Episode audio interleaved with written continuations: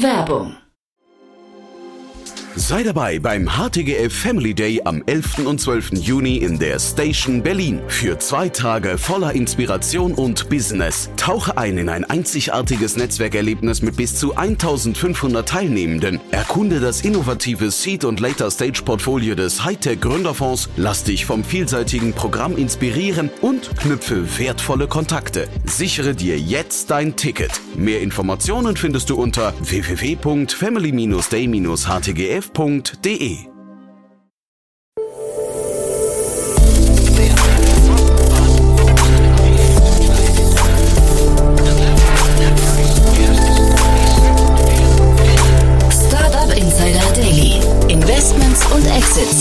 Herzlich willkommen zu Startup Insider Daily. Mein Name ist Jan Thomas und das hier ist wie jeden Morgen unser Format Investments und Exits. Ihr wisst ja, wir begrüßen hier jeden Tag die wichtigsten Investorinnen und Investoren aus Deutschland und sprechen und schnacken über tolle Finanzierungsrunden, über tolle Exits und über ja alles, was wichtig ist oder alles, was wichtig sein könnte aus Sicht der Investorinnen und Investoren.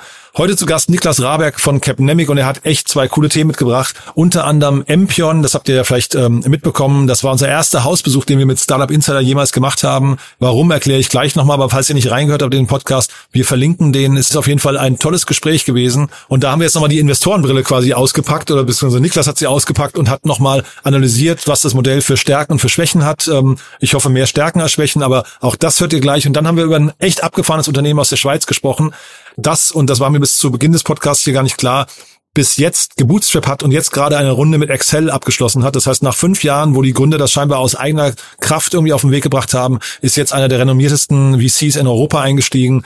Dazu eine ganze Reihe, in beiden Fällen übrigens, äh, auch bei Empion, eine ganze Reihe an tollen Business Angels. Aber ja, lange Rede, kurzer Sinn. Jetzt, wie gesagt, alle Details von Niklas Raberg von Capnemic. Startup Insider Daily. Investments und Exits. Sehr schön, ja, da freue ich mich. Niklas Raberg ist wieder hier von Capnemic. Hi Niklas. Hallo Jan, schön, dass wir mal wieder sprechen. Freut mich auch sehr. Olaf war ja gerade zu Gast, der ist neulich ja freund, also freundlicherweise wirklich eingesprungen, weil wir eine Absage hatten und wir hatten ein super cooles Gespräch, weil wir beide am Samstag gesprochen hatten, hatten beide Zeit, war super. Ja, er ist ja auch äh, spontan sehr gut. Ich habe mir auch die Folge angehört und hat mir gut gefallen. Total. Aber für die, die es nicht gehört haben, vielleicht trotzdem ein paar Sätze zu euch und zu dir, ne? Sehr gern, ja. Genau. Also ich bin Niklas, Teil von Capnemic und ähm, wir sind ein Frühphaseninvestor mit Fokus auf softwarebasierte Startups. Uns gibt's bereits seit mehr als zehn Jahren und wir investieren aktuell aus der dritten Vorgeneration mit einem Volumen von 190 Millionen Euro. Unsere initialen Tickets liegen zwischen 500.000 bis 5 Millionen Euro und wir gehen damit gerne in den Lead, ähm, primär in Pre-Seed, Seed und Series A Runden. Mhm. Und wir beide haben ja neulich über Vialytics schon mal gesprochen. Das sage ich nur schon mal quasi so als kleiner Teaser für das Gespräch, was wir gleich oder für das zweite Thema noch. Wir reden aber jetzt erstmal über Empion, ne? Gerne, ja. Genau. Also ich habe wieder zwei spannende Runden mitgebracht und für die erste begeben wir uns gleich in die Hauptstadt nach Berlin. Mhm. Cooles Thema, cooler Bereich eigentlich, ne? Ja, absolut. Ich glaube, äh, ne, ist ja im HR-Tech verortet. Ähm, vielleicht denkt man, HR-Techs hat es dieser Tage gar nicht so leicht, weil ja speziell die ähm, Scale-Ups und digitalen Companies nicht mehr so viel Talent heuern, wie sie das noch vor anderthalb Jahren gemacht haben.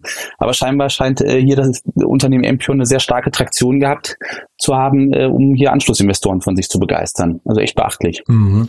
Sechs Millionen Euro Runde. Du sagst, HR-Tech hat es gerade nicht so leicht, aber ich hätte jetzt fast gedacht, das ist ja nicht krisenunabhängig, aber man weiß einfach, dass äh, quasi in Zyklen ein, eingestellt wird und auch natürlich mal entlassen wird, aber eigentlich das HR-Tech eigentlich fast so ein Evergreen ist, hätte ich gedacht, oder? Ja, schon. Ich glaube, man, man muss halt gucken, ne, aus welchem Sichtblickwinkel betrachtest du das. Und äh, ich gucke hier aus der Tech-Bubble und wir haben in den letzten ja, 12, 18 Monaten viel über Headcount-Freeze oder sogar Reduktion gesprochen und nur noch selektives Heuern. Aber es gibt ja auch den etablierten Mittelstand, die Großkonzerne, äh, wo dann genau das Thema absolut noch weiterläuft und auch äh, in der Tech-Bubble findet das weiterhin statt. Mhm.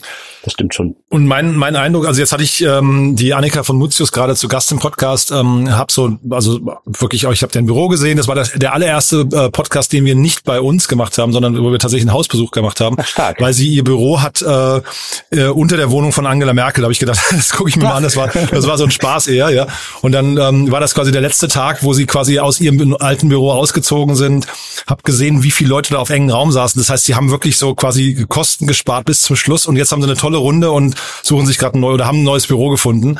Ähm, ich bin von dem Modell eigentlich ganz angetan. Ne? Ich weiß nicht, wie du das siehst. Ja, ich finde es auch total spannend. Und ich meine, du hast eben schon gesagt, ähm, Hiring oder HR ist ein sehr fortlaufend wichtiges Thema. Das stimmt auch.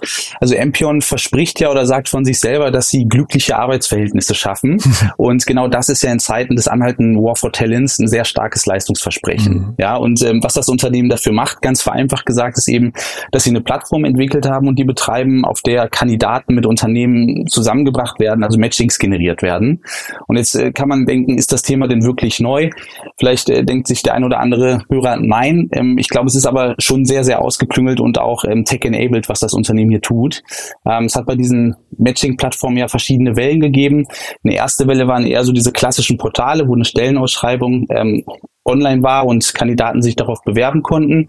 Dann hat es eine zweite Welle gegeben, wo zusätzlich zu den Informationen aus der Stellenausschreibung dann schon ähm, geguckt wurde, inwieweit matcht denn der Kandidat bezogen auf gewisse Hard Skills, ja, ob das jetzt Programmiersprachen, Fremdsprachen, relevante Berufserfahrung oder Sektorexpertise mhm. sind mhm. mit der Stellenausschreibung. Und das Spannende, was Empion eben tut, ist, sie gehen noch einen Schritt weiter und ähm, ergänzen zu diesem Hard Skill Assessment beziehungsweise ja ergänzen eigentlich den Layer des ähm, Soft Skill Assessments. Ja, das heißt also, in das Matching zwischen einem Kandidaten und dem potenziellen Arbeitgeber wird jetzt auch die Persönlichkeit oder eine Werteorientierung mit einbezogen.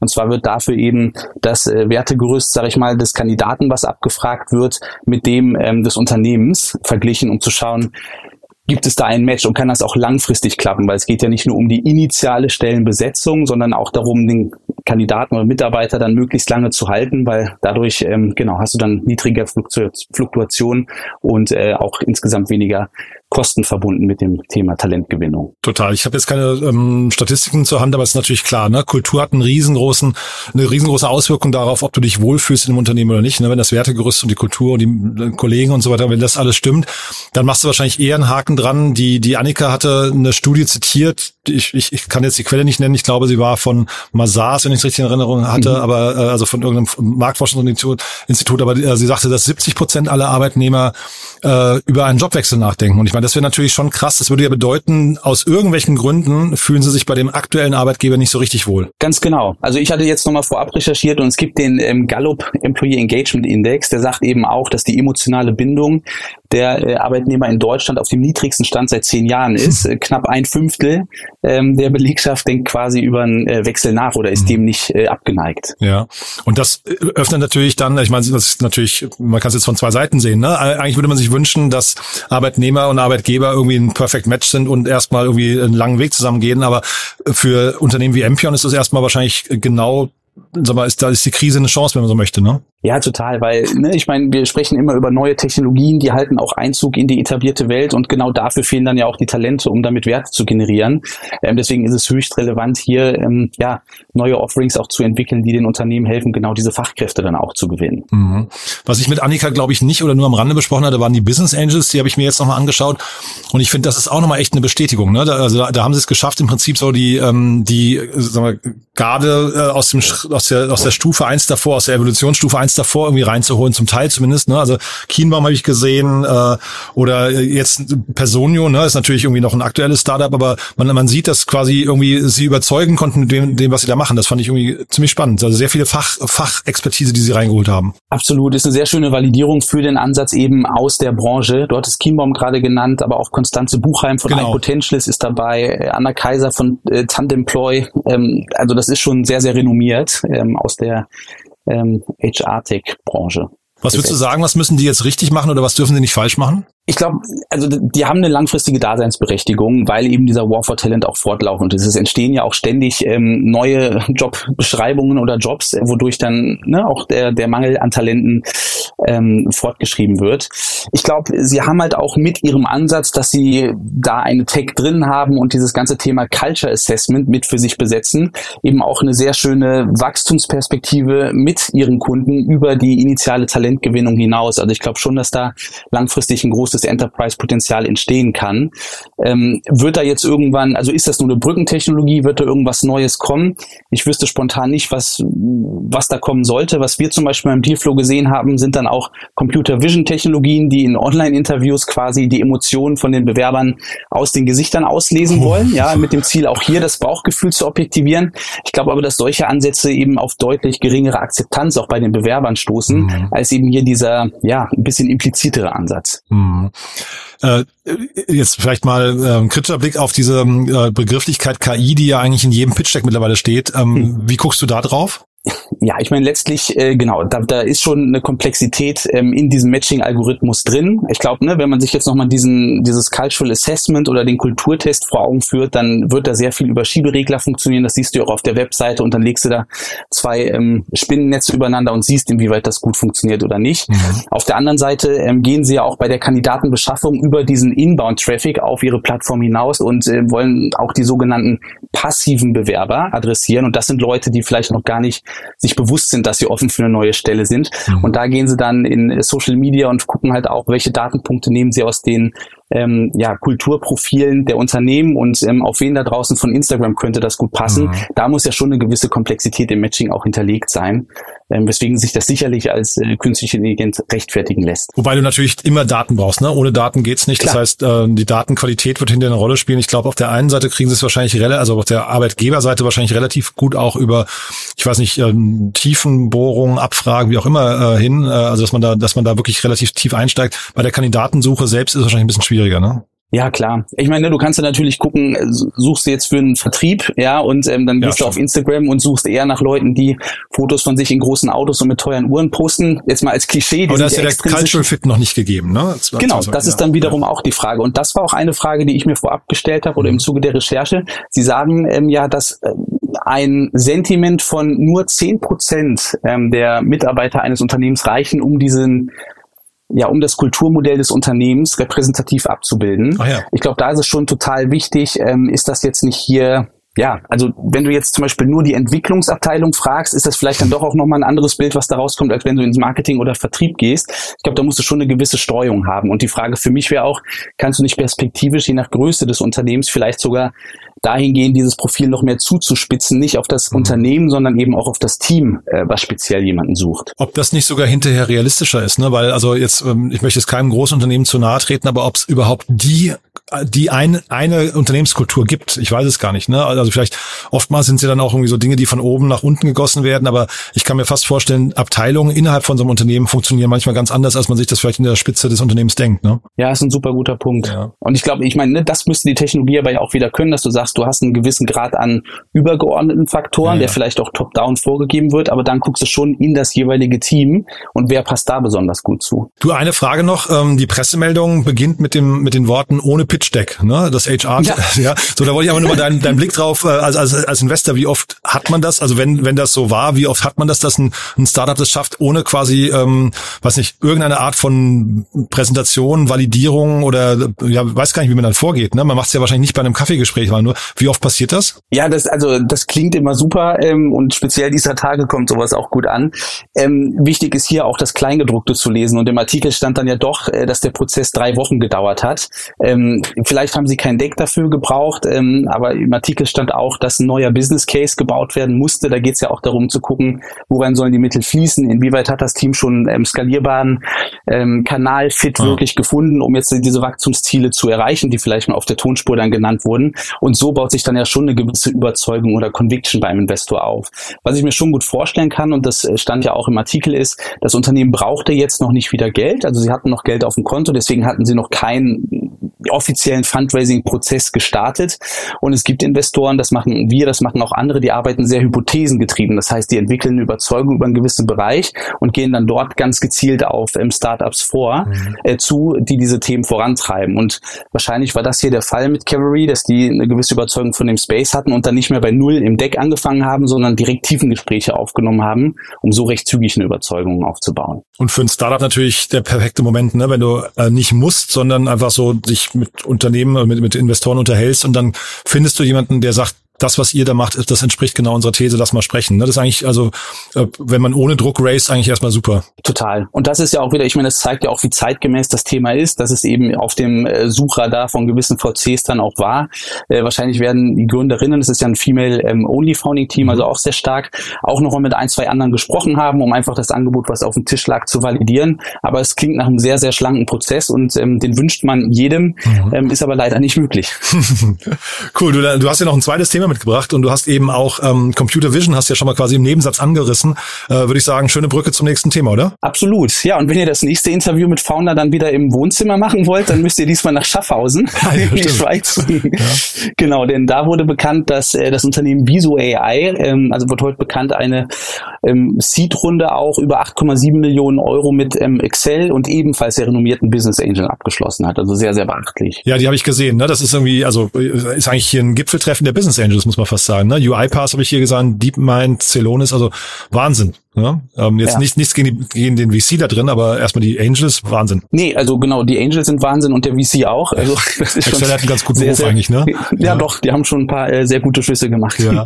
Und äh, vielleicht Computer Vision, magst du noch mal kurz erklären, was die machen? Weil wir haben ja schon mal, äh, ne, ich habe es ja vorhin gesagt, Vialytics haben wir mal besprochen, das ist so ganz entfernt dieser Space, gibt aber einige andere, aber jetzt sind wir hier plötzlich im No-Code, No-Code-Bereich, ne? Ganz genau, ne? Also bei Computer Vision geht's ja ganz vereinfacht gesagt darum, dass du ähm, Informationen aus Bild- oder Fotomaterial ähm, extrahierst oder beziehst und ähm, diese prozessierst, um da in Automatisierung vielleicht auch zu gehen oder Workflows anzustoßen. Und ähm, Visio, äh, Viso AI hat eine oder positioniert sich als Ende-zu-Ende-Plattform für Enterprises, um Computer Vision Anwendungen zu bauen und zu betreiben. Und das ist wirklich sektorübergreifend und das ist so spannend hierbei. Du kannst das im Manufacturing nutzen, um Arbeiter oder Prozesse zu überwachen, im Agriculture-Bereich, ähm, um Tiere zu zählen oder ne, den Zustand eines Feldes zu erfassen über Bildmaterial, im Logistik auch Prozesse zu überwachen oder im Transport- und öffentlichen Sektor Fahrzeuge und Personen zählen. Und die Herausforderung in der Vergangenheit bei solchen AI oder ML ist ja Teil von AI oder auch Computer Vision UM Applikationen ist häufig gewesen, dass ähm, die Lösungen, die dort gebaut waren, wurden sehr anwendungsfallspezifisch waren. Ja, du brauchst also immer einen gewissen Anwendungsfall, wo was möchtest du da analysieren? Dann brauchst du die Daten, die sind typischerweise schwer zu bekommen und du brauchst die Talente, die eben auch das Modell bauen können und die ganze Engine dann betreiben können. Und all das möchte eben ähm, Viso AI über seine Ende-zu-Ende-Werkbank, nenne ich es jetzt mal, mhm. auch Nicht-Technikern ermöglichen. Und zusätzlich zu diesem breiten Sektorabdeckung, was das Unternehmen verspricht, ist eben das Spannende dieser demokratisierende Ansatz, dass auch Nicht-Techniker das tun können mhm. und so diese AI-Adoption oder Computer Vision Adoption maßgeblich nach vorne gebracht werden soll. Mhm. Nicht zu vergessen das Anwendungsgebiet, dass man in äh, Bewerbungsgesprächen auch die Emotionen der Bewerber ja. kann. ja. ja, genau. Ja. Aber du, du hast gerade diese, also ich finde das mit dem, der Demokratisierung, das finde ich super, ne? Also der Low-Code, No-Code, was immer damit geht, finde ich, da bin ich ein großer Fan, weil ich halt irgendwie nicht programmieren kann, äh, öffnet immer äh, neue Chancen, neue Möglichkeiten.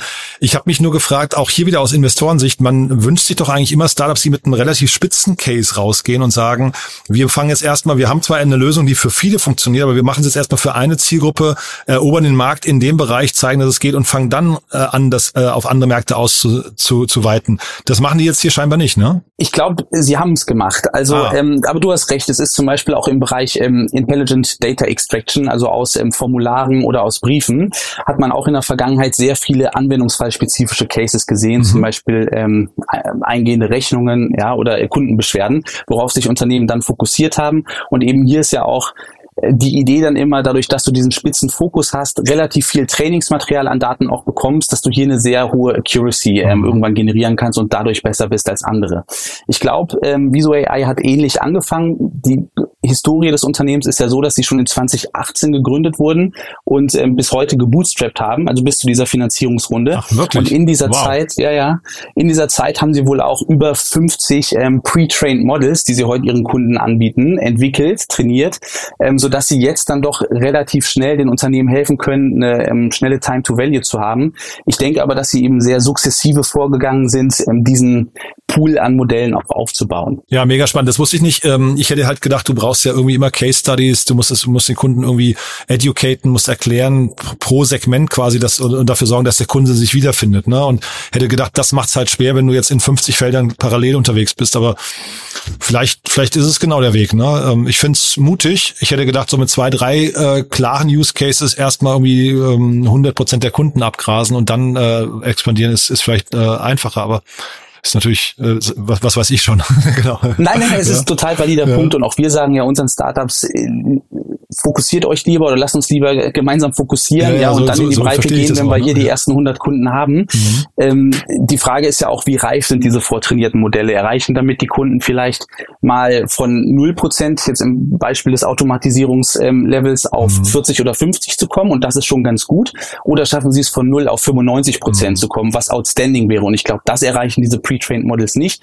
Nur du hast halt relativ zügig mal ein Resultat, ohne hier über Wochen erstmal Modelle antrainieren zu müssen mit initialen eigenen Bildmaterial, was du vielleicht noch nicht mal vorliegen hast. Total. Ich glaube, es ist so ein Startpunkt und der wird dann verfeinert über kundenspezifische Ja, ja ich sage nur gerade so, was weiß ich denn, weil ähm, ich meine, hinterher, sie haben halt Excel und diese krassen Business Angels von sich überzeugen können. Das heißt, da wird schon irgendwie, da werden schon Antworten auf solche Fragen auch in den Pitches gefallen sein. Die sind, wenn sie bis hierher gebootstrapped haben, die sind nicht auf den Kopf gefallen, ne? Nee, das denke ich auch nicht. Und ich meine, das sind jetzt elf Leute, also es ist ein sehr, sehr leanes Setup. Wahnsinn. Ähm, ist wirklich stark. Ähm, ja, und ich denke, das wird auch genau Teil der Diskussion gewesen sein, wie du schon gesagt hast. Spannend dabei ist auch immer so eine Fragestellung, inwieweit darfst du denn die Erkenntnisse, die du durch ein Kundenengagement gewonnen hast, ja, auf weitere Kunden dann auch ähm, ausrollen, ja, oder mhm. diese Learnings aus dem Modell mitnehmen.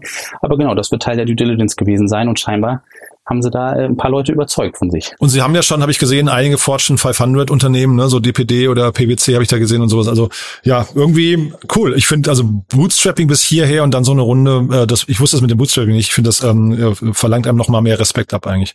Ja. Total, echt stark. Mhm. Du dann, ähm, ich wollte dich eingangs eigentlich fragen, nochmal deinen Blick auf den Markt gerade. Das mache ich eigentlich mit jedem äh, Gast hier momentan. Wie, wie geht's euch insgesamt oder wie guckt ihr auf den Markt? Ähm, wir gucken weiterhin begeistert auf den Markt und investieren auch weiter. Und äh, wenn man sich jetzt die beiden Runden anschaut, das waren ja beide Seed-Runden, die ja. wir diskutiert haben, könnte man meinen, wir sind zurück in der alten Zeit. Ähm, ja, wir sind zurück aus der Sommerpause. Wir haben ja jedes Jahr ne, so einen gewissen Zyklus und äh, der ist mhm. im Sommer dann immer langsamer als äh, danach. Ich würde sagen, wir sind noch nicht komplett zurück. Es haben ja auch in den letzten 12 und 15 Monaten ähm, die Staaten-Companies auch solche Seed-Runden, wie wir sie heute diskutiert haben, ähm, abgeschlossen. Mhm. Es ist halt nicht der Durchschnitt ähm, dessen, was momentan draußen passiert. Ja, Nee, also, also wahrscheinlich ist das so. Ich glaube, so richtig 2021 zurück äh, wünscht sich sowieso keiner mehr. Ne? Ich glaube, äh, back, back to norm, äh, back to normal wollen wir eigentlich nur. Ähm, ja. Das ist hinterher, weil, ne, jetzt nochmal zurück zu Empion. Ähm, ich finde, das, das klingt für mich nach einer total vernünftigen Runde. Ähm, das ist bei denen ja die zweite Runde. Und man muss ja auch reinwachsen in die Bewertungen und muss ja auch irgendwie rechtfertigen, was man da aufgenommen hat. Sonst wird's halt im nächsten Schritt schwierig, ne? Ganz genau. Und da werden jetzt die Investoren darauf geachtet haben, dass sie eben mit den Runden, die beide Unternehmen jetzt aufnehmen, nicht nur neun oder zwölf Monate weit kommen, sondern vielleicht äh, 15, 18 oder sogar 24 ja. Monate, um wirklich in diese Bewertung reinzuwachsen, um dann in der nächsten Runde, wo das ja noch essentieller wird, dann über Multiples ähm, eine weitere Upround rechtfertigen zu können. Genauso sollten die Modelle idealerweise dieser Tage aussehen und immer mit viel Puffer geplant, weil viel Ungewissheit noch im Markt ist. Mhm. Super. Niklas, war ganz großartig. Wer darf sich bei dir melden oder bei euch? Ähm, wir sind Generalist Fund, freuen uns deswegen über jede Art von Zuschreiben oder An Kontaktaufnahmen im Early Stage Bereich. Gibt immer eine qualifizierte Rückmeldung. Super. Keine, keine spezifizierten, äh, was nicht, Schwerpunkte gerade, wo du sagst, da, da sieht man zu wenig noch oder da würdet ihr gerne mehr sehen? Ach, also wir befassen uns momentan viel mit dem Bereich tatsächlich nochmal Automatisierung, ähm, Vertical Software mhm. ähm, oder auch mit einzelnen Industriesektoren. Ähm, aber wir haben das auch auf verschiedene Kolleginnen und Kollegen im Team aufgeteilt, sodass man bei uns ähm, im Idealfall immer einen Ansprechpartner auf Augenhöhe findet. Klasse. Niklas, hat großen Spaß gemacht. Ganz lieben Dank und bis zum nächsten Mal, ja? Bis dann, Jan. Vielen Dank. Ciao, ciao. Ciao. Startup Insider Daily, Investments und Exits. Der tägliche Dialog mit Experten aus der VC-Szene. Ja, das war Niklas Rabeck von Capnemic und ich habe es ja vorher gesagt, es war echt ein cooles Gespräch, finde ich.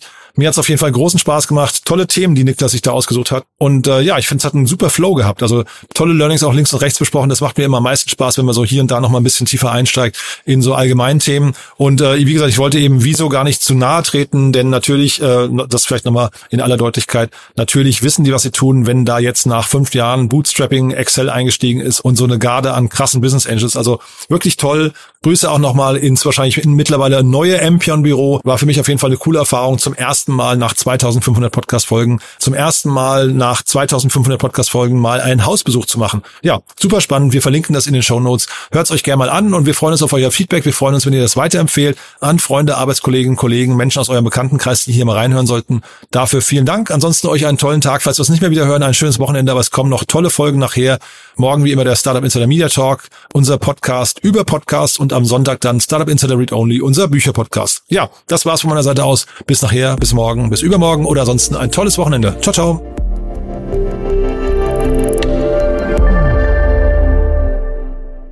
Transparenzhinweis. Der heutige Gast steht mit Startup Insider in einer direkten oder indirekten wirtschaftlichen Beziehung. Unsere Statuten sehen vor, dass diese Beziehung unsere Neutralität und Objektivität nicht beeinflusst. Eine Übersicht unserer Kunden und Partner findet man auf www.startupinsider.de slash Kunden.